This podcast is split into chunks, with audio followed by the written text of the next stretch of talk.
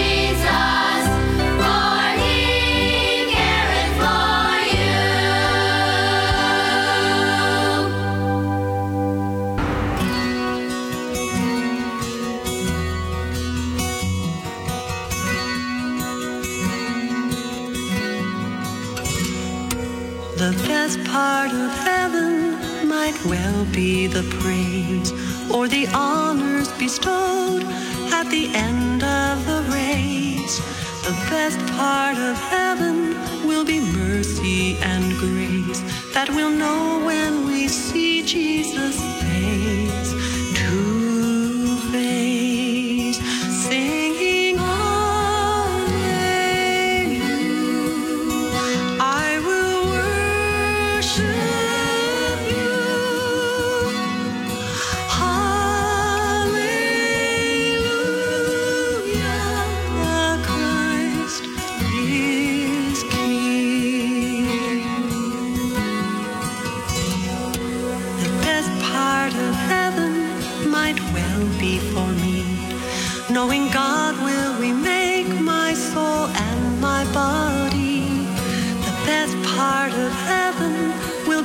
waking from sleep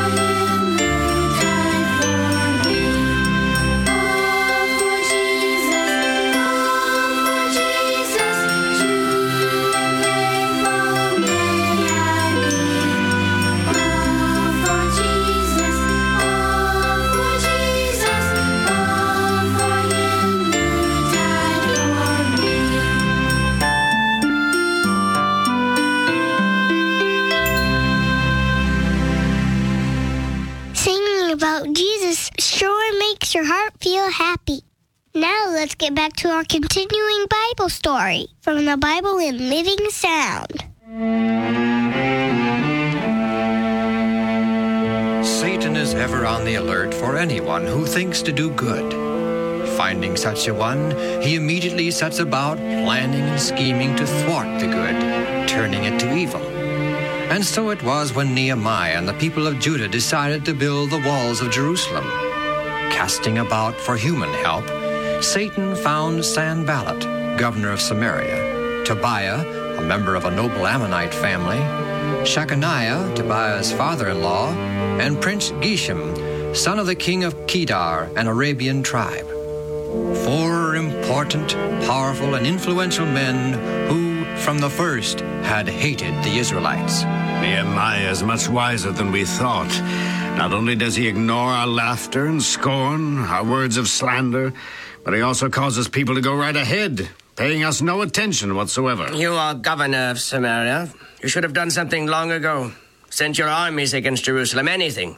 Now it is too late. The walls of Jerusalem are taking shape fast. Mm, it's never too late. I shall talk to my general immediately.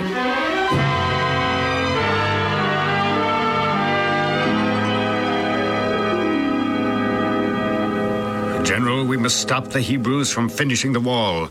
Once it's finished and fortified, we don't stand a chance of taking the city, do we? No, sir. It's already too late, sir.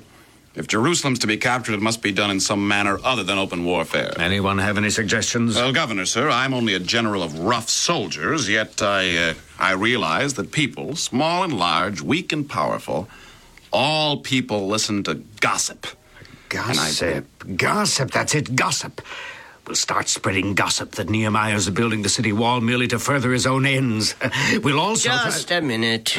You underestimate Nehemiah. The people will believe him, not what they hear from others. Our only way to stop the building of the wall is to stop Nehemiah himself. We must attack him with smooth words, with cunning and well laid plans. Pretend to be on his side. Ah, but he knows we're not on his side. Make him think you wish to compromise. Send him a message to that effect, requesting a conference to work out a peace pact. Then what? When he comes to the peace conference, he will be in your power. Kill or imprison him. It might work at that. Uh, we'll try it. But we'll also spread rumors.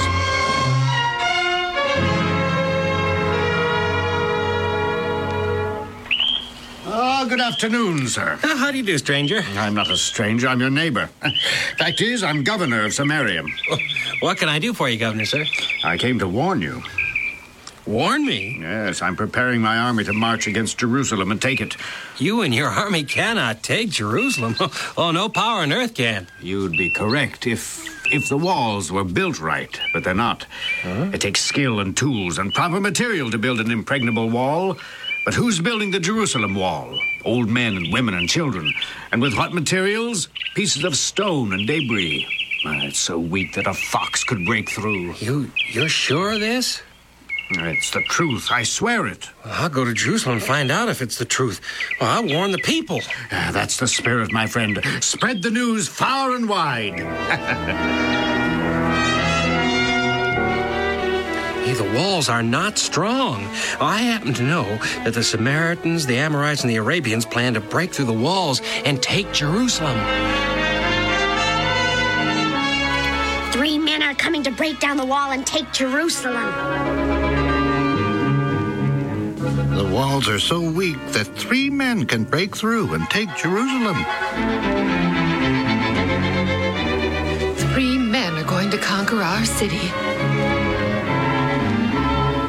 Three men take the city? Oh, woe is Jerusalem. Hearing these rumors, Nehemiah took steps to strengthen the faith and the work of the people. He set half of the people as watchmen with weapons of war, while the other half worked on the walls. And the builders, every one had his sword girded by his side. And so the building progressed. Then did Sanballat, Tobiah, and Geshem come by night to the wall. But seeing the people armed and ready for war, they fled in terror back to Samaria. We cannot give up. Somehow we've got to stop them, else they'll conquer us and we'll become their slaves. We've tried almost everything.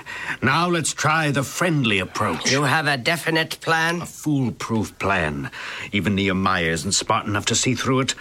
We'll send a messenger with word that we wish a peace conference. Four times Nehemiah received an invitation to meet with the three enemy countries for a peace conference in the plain of Ono. But enlightened by the Holy Spirit, Nehemiah sent four refusals. Tell your masters that I am doing a great work here in Jerusalem, and I cannot come down. For why should the work cease whilst I leave it and come down to you? Yet another message was sent to Nehemiah. This one written on an open letter so that the people along the way read it. The letter stated that many peoples were spreading the alarm that he, Nehemiah, was plotting a rebellion against the king of Persia, and that he, Nehemiah, planned to become king himself. The letter made clear that if King Artaxerxes heard these rumors, he would capture Nehemiah. Thus, said the letter, Come now, therefore, and let us counsel together. Are you going to the conference, Your Honor? I am convinced that the whole thing is but a plot and a snare to get me away from Jerusalem. I shall send a messenger letting them know I am aware of the untruth of their words, that they make them up out of their hearts of hate.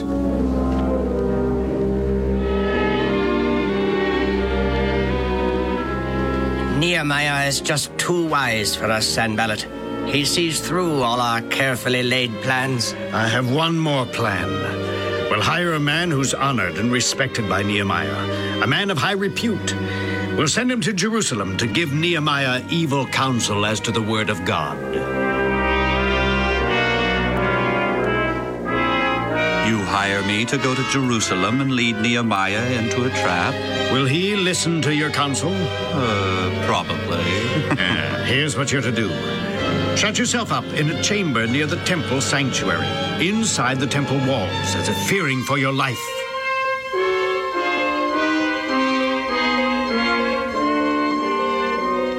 Shemaiah is hiding in a chamber inside the temple walls? Yes, Your Honor. As if he feared greatly for his life. He sends this counsel to thee, Your Honor. Come, Nehemiah, let us meet together in the house of the Lord within the temple, and let us shut tight the doors, for the enemy cometh to slay thee. Yea, in the night will they come to slay thee. Uh, perhaps you'd better go, Your Honor. The temple has walls and gates, and you would be safe there. What would God think of me were I to hide? And the people? The alarm would spread among the people, each would seek his own safety, and the city would be left unguarded. I do not really trust the sincerity of Shemaiah. Sanballat and Tobiah have hired him that I should be afraid and do this sin. I shall not hide.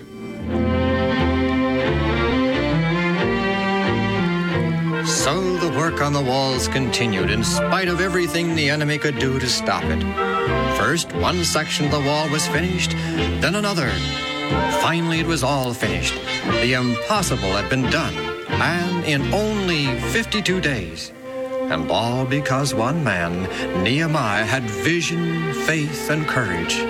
And it came to pass that when all our enemies heard the wall and gates were finished, they were much afraid, for they perceived that this work was wrought by God.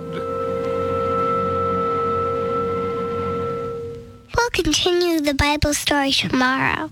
And if you would like to add these stories to listen to at home, you can call the Bible in Living Sound at 1 800 634 0234. That's 1 800 634 0234.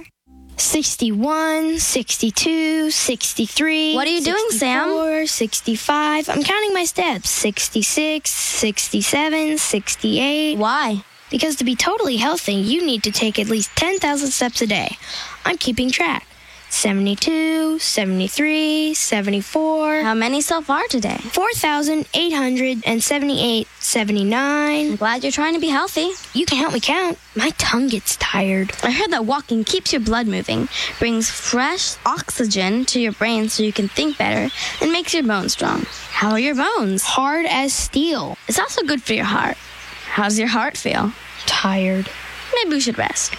Good idea. So, why all this sudden interest in health? Well, my dad said that his doctor told him that if he doesn't exercise more, he could have a heart attack. The doctor told him to start walking 10,000 steps a day, so I told dad if he'd walk, I'd walk. You're a very supportive son. I try. You know, there is an easy way of keeping track of your walking. There is? Sure, just walk an hour a day. That's what I read in school. Just walk briskly for 15 minutes in the morning, 15 minutes in the afternoon, and then 30 minutes after supper. That way you don't have to count. Hey, that is easier. Let's try it. Do you have a watch? No. Don't you? 91, 92, 93. Maybe we should walk to the store. I think they're having a sale on watches. 97. God has given us everything we need to be healthy inside and out. During Creation Week, He established a health plan for every creature on earth. To learn more about healthy living and about the God who created us all, go to kidsbibleinfo.com. That's kidsbibleinfo.com. This program was brought to you by the Children's Ministries Department of the General Conference of Seventh day Adventists.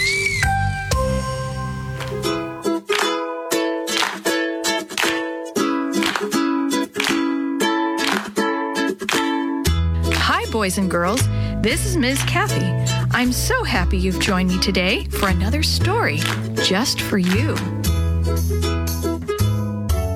Chapter 8 Mysterious Snapshot.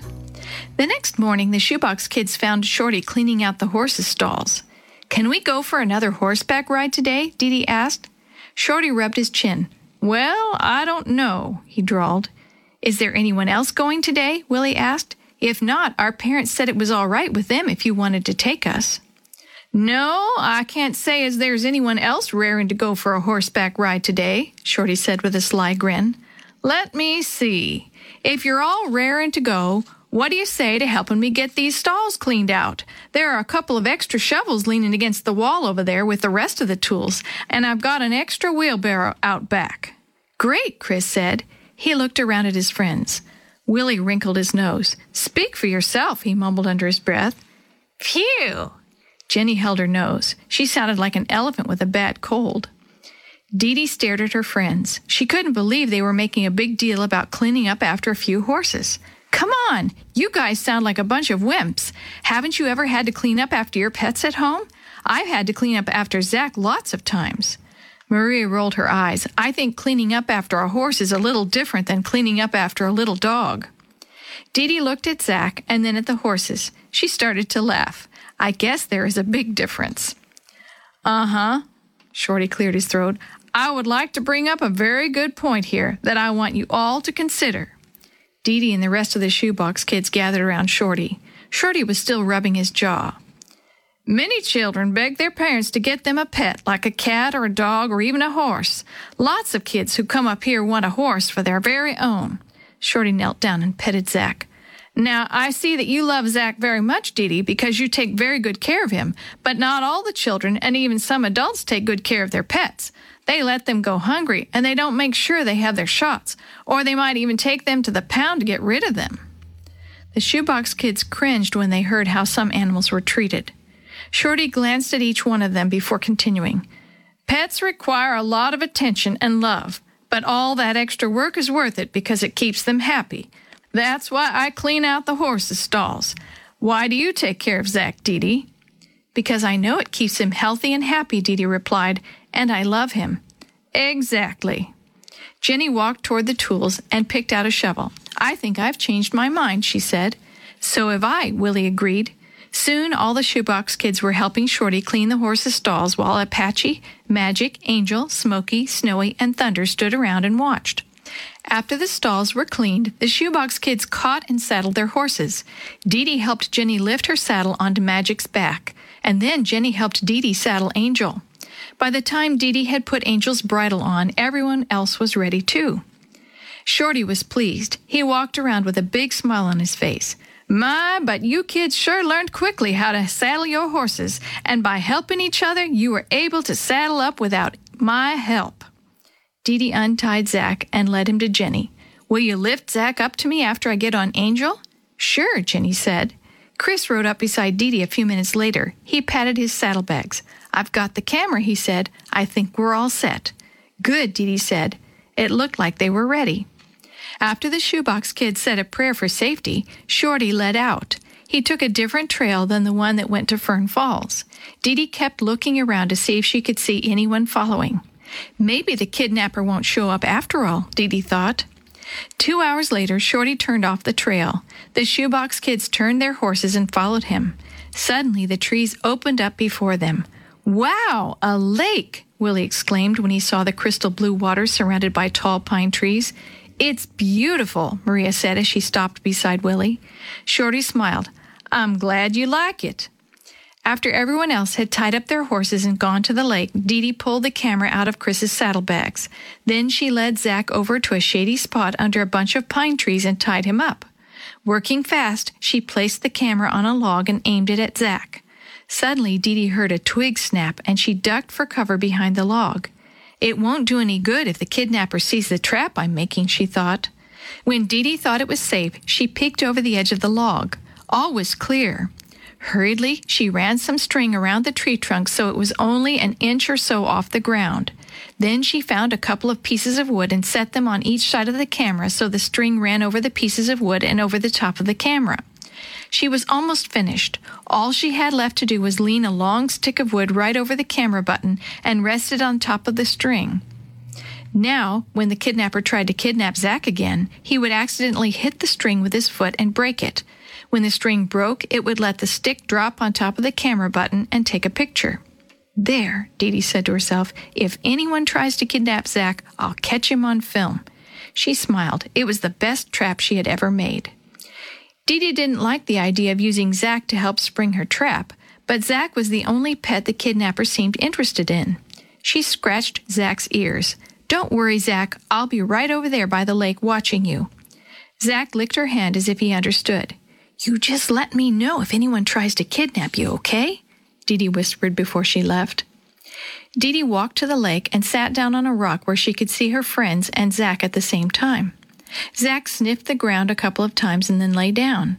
Dee Dee turned her head and watched Chris, Maria, Jenny, and Sammy see which one could skip stones the farthest. Willie sat on a log down by the lake with Shorty. Suddenly, Zack started yipping. Dee Dee jumped up. The kidnapper! The kidnapper! she yelled. Shorty was so startled he jumped off the ground as if he'd seen a snake. Where? he asked. Dee Dee pointed at Zack and took off running. In five long strides, Shorty passed her as if she were standing still. Then a bright light flashed in the shade where Zack was tied. What was that? Shorty yelled as he skidded to a stop, blinking his eyes. The kidnapper, Dee Dee replied when she caught up. No, I mean that flash of light. What was that? Dee Dee was so excited she was out of breath. Oh, that was a camera, she said between breaths. Now, what in the world is a camera doing out here in the middle of the fort? Um, no, that's him. now, what in the world is a camera doing out here in the middle of the forest? Dee Dee reached down and picked up the Polaroid camera with the picture sticking out its front. It was my trap to catch the kidnapper. The rest of the shoebox kids caught up and gathered around Dee Dee. Did your trap work, Dee Dee? Jenny asked. Did you get a picture of the kidnapper? Dee Dee's hands shook as she gently removed the picture from the camera. The little white rectangle was beginning to turn into a picture. Here it comes. Chris and Sammy squinted. Willie had his arms around Chris's and Sammy's necks. He cocked his head to one side to get a better look, but it didn't seem to help. All I can see is Shorty's stomach. Dee Dee's huge grin turned into a sour frown. I was sure we would have a picture of the kidnapper, she moaned. May I look at it? Shorty asked. Dee Dee shrugged and handed over the photograph. I guess it doesn't show anything. Shorty studied the photo for a long time before giving it back to Dee Dee. I'm sorry I got in the way. That's all right, Dee Dee said. I'm beginning to think trying to catch the kidnapper is a bad idea. The kidnapper just seems to be one step ahead of me all the time. Shorty clapped his hands together and rubbed them. Well, cowboys and cowgirls, it looks like it's time to start heading back. All of you be sure and tighten your horse's cinches before you climb aboard. Dee Dee put the camera in Chris's saddlebags. Before tightening Angel's cinch, she went back to where she had set her trap and looked around. After a careful search, she saw what she was looking for. It was the same hourglass shape in the dirt, just like she saw on the ground the two times Zack had disappeared and at the corrals when she had talked to Eagle Feather. Now she thought she knew where they came from. After Dee Dee got on Angel, Chris picked Zack up and handed him to her. Zack sat proudly in front of Dee Dee. Maria rode her horse up beside Dee Dee. When she saw Zack, she burst out laughing. After riding around on Angel, Zack won't want to walk on his own four feet anymore. Dee Dee scratched behind Zack's left ear. I think you're right, she agreed. After the shoebox kids had saddled up, they got into a line behind Shorty and filed onto the trail heading back to the cabins. Hey, Dee Dee, Sammy said. Dee Dee twisted around so she could look at Sammy, who was riding right behind her. What? Sorry your trap didn't work. It was a good idea, though. I sure wish it would have worked, Dee Dee sighed. Since I didn't catch the kidnapper this time, I'll have to keep a very close eye on Zack from now on. But not catching the kidnapper wasn't the worst thing the shoebox kids had to worry about. A bear was eating huckleberries right around the corner. Story you have heard today is a chapter of The Shoebox Kids, Book 10, Adventure on Wild Horse Mountain, written by Eric Stoffle, edited and created by Jerry D. Thomas, and used with permission from the Pacific Press Publishing Association. If you're interested in any other books published by the Seventh day Adventist Church, please visit AdventistBookCenter.com or call 1 800 765 6955.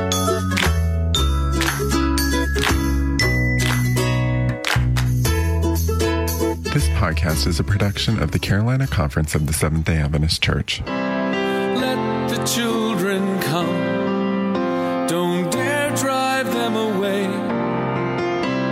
In them the kingdom comes. Hear the holy, foolish things they say. The springtime of their life decides the adults they'll become.